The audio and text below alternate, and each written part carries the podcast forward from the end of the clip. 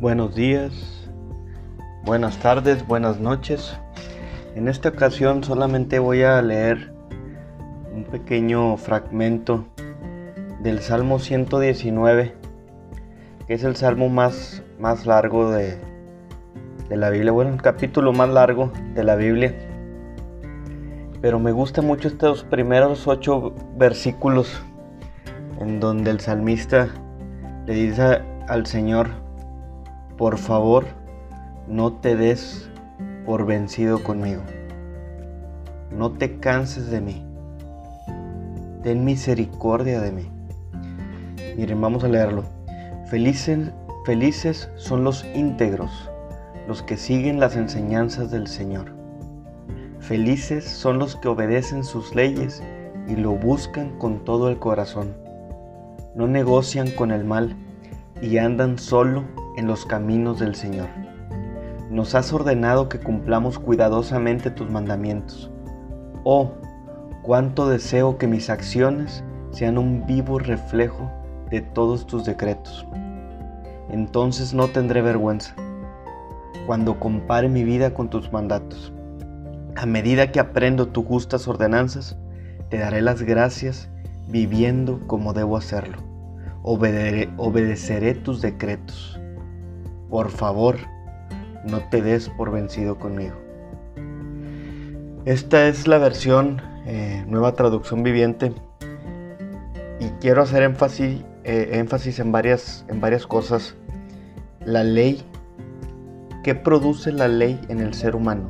La ley me refiero a la Biblia, al Pentateuco, al Antiguo Testamento, eh, a toda la, a toda la palabra, a toda la Biblia. ¿Qué hace la Biblia en el ser humano. Produce felicidad. La Biblia produce felicidad. El que nosotros conozcamos la ley del Señor no, es, no debe ser carga, no es carga. Si es carga, si para ti es carga, es porque no la estás entendiendo de la manera correcta. Pero la Biblia, la palabra del Señor, la Torah, el Pentateuco, produce felicidad. ¿Por qué?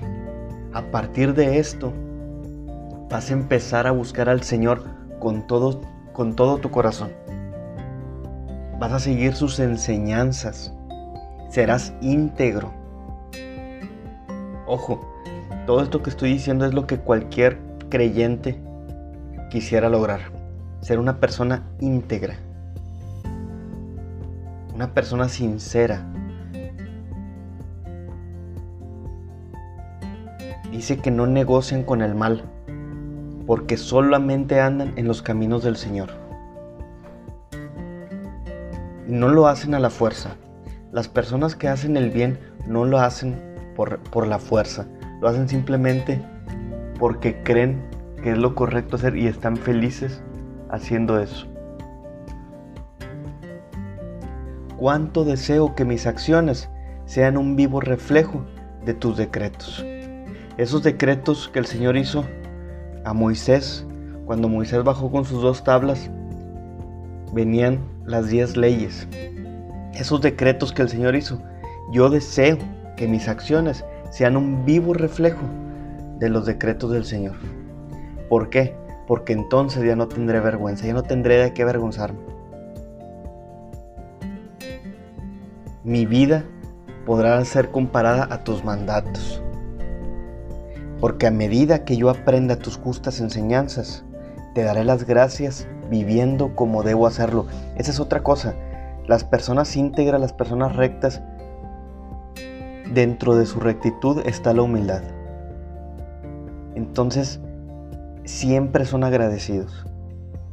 Y al leer la Biblia, siguen siendo más agradecidos.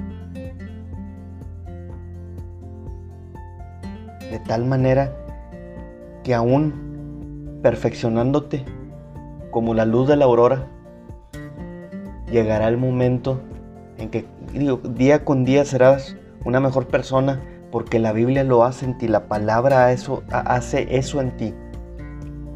Y aún así le, le estarás pidiendo al Señor, rogando al Señor con todo tu corazón.